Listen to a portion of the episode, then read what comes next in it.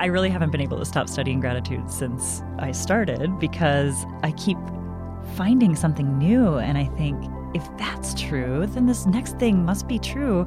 And one of the things that I think is so interesting about it is um, when we feel grateful to other people and we naturally express it, it can really solidify our relationship with them. That was Associate Professor Sara Algoe from the Department of Psychology here at the University of North Carolina at Chapel Hill. And this is Well Said, our official storytelling podcast. Some people and department stores skip right from Halloween to Christmas decorations, but not here at Carolina. Happy Thanksgiving, listeners. This is the time of year when we're all encouraged to pause and give thanks. And while it may just be part of your Thanksgiving tradition, Sara's research indicates the practice of gratitude has mental and even physical benefits. So apparently, officially, there are more grateful people in the world. And those more grateful people tend to have benefits. Um, they have m- more happiness in their lives. They're usually less depressed. That's a that's a big one. Less anxiety, greater satisfaction with life, less materialistic, more helpful. That's not too surprising, right? The more thankful you are for the things around you, the happier you are as a person. When it comes to her research, Sara takes this concept and splits it into two definitions to more accurately explain what we're actually feeling and expressing. So we know that people in the world really think about gratitude in two main ways. One is this broader feeling of appreciation for the things that we have. So you might be thankful for the blue sky or grateful for your health. And then the other way that people kind of stereotypically think of gratitude is the way that I think of it as an emotion. And that's an emotion that we feel when someone else does something nice for us. You don't always feel grateful when someone else does something nice for you. You might wonder why they did that for you or what they were thinking if you know why would i why would i want why did they think i would want that? Um, but sometimes you feel grateful and that is in my research i've characterized that as the emotional experience of gratitude.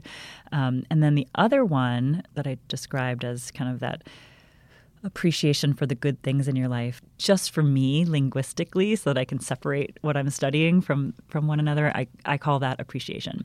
Um, but we often in our everyday lives think of it as gratitude. So, Sara has determined two similar ways we can be grateful in our lives. First, being appreciative. That is, appreciating the job you have, the sunshine on your face in the morning, or being in good health. The second is a more emotional expression of gratitude, especially when someone does something considerate for us. But in the end, it's all a means of being grateful, and therefore has a big impact on our lives the two categories that are the most well documented are really mental health and and then also relational health, I guess is what you'd call it. And there are some people who are working on physical health outcomes, and that's really exciting for me. It's a really exciting area of research, um, especially because this is one of my most fun facts that I've been. Um, I think I learned it. I don't know, maybe eight years ago or six or something, six years ago, and it really has started to motivate my research program. Um, and that is that having people who we can depend on is as good for living longer as smoking is bad. That's a, okay. Let me say it a different way.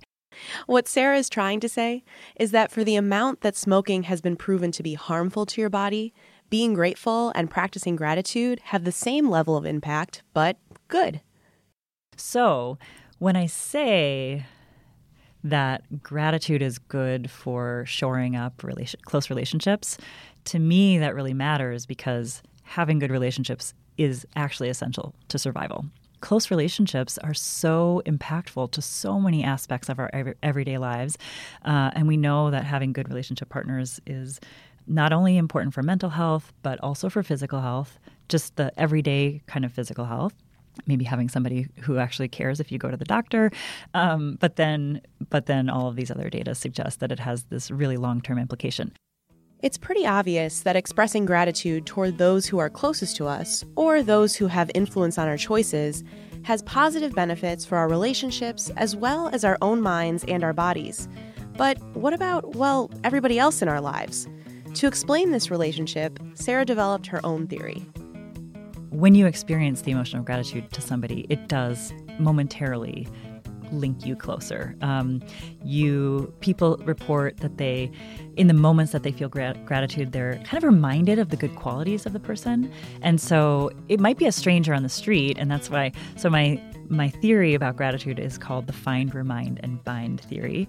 And so the find part is that it helps us to find people who might be good social partners. And so that might really might be the stranger on the bus who, you know, picks something up and um, you think you might never see them again, but the gratitude that you feel might make you kind of remember them and maybe you'll see them on the street some other time and you kind of just have a fond feeling for them. So that's the fine part. Um, but it also could be somebody who's in your class and you've never met them before and they help you out with something and, and then you're going to have repeated interactions with them and so then you'll have more of an opportunity to actually develop a friendship with that person um, and then the remind is people that we know and maybe even people we expect to do things for us our mothers for example many of us take their actions for granted.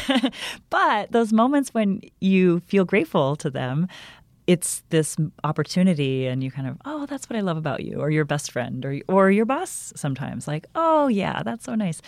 And so it is in the moment an opportunity to make a connection. And those changes in your own cognitions in your own motivations and potentially behaviors toward that person um, my research suggests can actually draw that person further into the relationship. So gratitude can help us find those who may be good partners or good friends reminds us of the great qualities in the people in our lives, and ultimately brings us closer to them. Sounds to me like Thanksgiving should be celebrated every day, right? The there's quite a few people working on this question of how you can kind of cultivate your own gratitude, and um, one of the more effective ways is to regularly jot down little things that you're grateful for, and so making a habit of stopping to notice. So there's two things that I want to say about that. One is that we're busy. People are busy. In fact, I just heard somebody kind of talk about our obsession with being busy is almost like a sport these days. And so, one of the things that we know about being stressed is that we actually become really self focused and um, focused on the next, you know, like whatever is happening next. And um, so, one of the things about the practice and cultivating a practice is actually you're just pausing to remember that there are good things in your life. You're stepping out of being busy and just taking a, t- a moment to remember that, and then that can bring a momentary dose of positive emotion. And over time, it looks like people who do that uh, actually can get a little peace of mind. And so, by peace of mind, I mean they seem to be happier over time. And then the other part of that is that the more effective way to do it seems to be to, again, focus on the things that other people have done for you um, and maybe even kind of phrasing it as an expression of gratitude like oh this person did this great thing for me and i really appreciate that they did that and even if you're just writing it down you don't have to say something to them um, but just kind of acknowledging and I, I think that piece probably goes back to the fact that we are social and it reminds us, oh, yeah, that person at work that I never talked to, like they were looking out for me today. That's kind of nice to know that I'm in that kind of environment. Um, and so it's just those little reminders. Time for me to do a little gratitude myself. Thank you all so much for listening to this episode of Well Said, the official storytelling podcast from the University of North Carolina at Chapel Hill.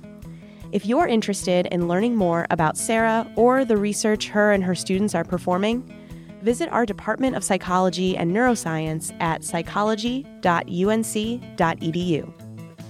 Do you have an idea for an upcoming episode of Well Said? Send us a tweet at UNC or shoot us an email at wellsaid at unc.edu. You can find Well Said wherever you get podcasts, so we hope you'll subscribe and leave us a review. See you next week.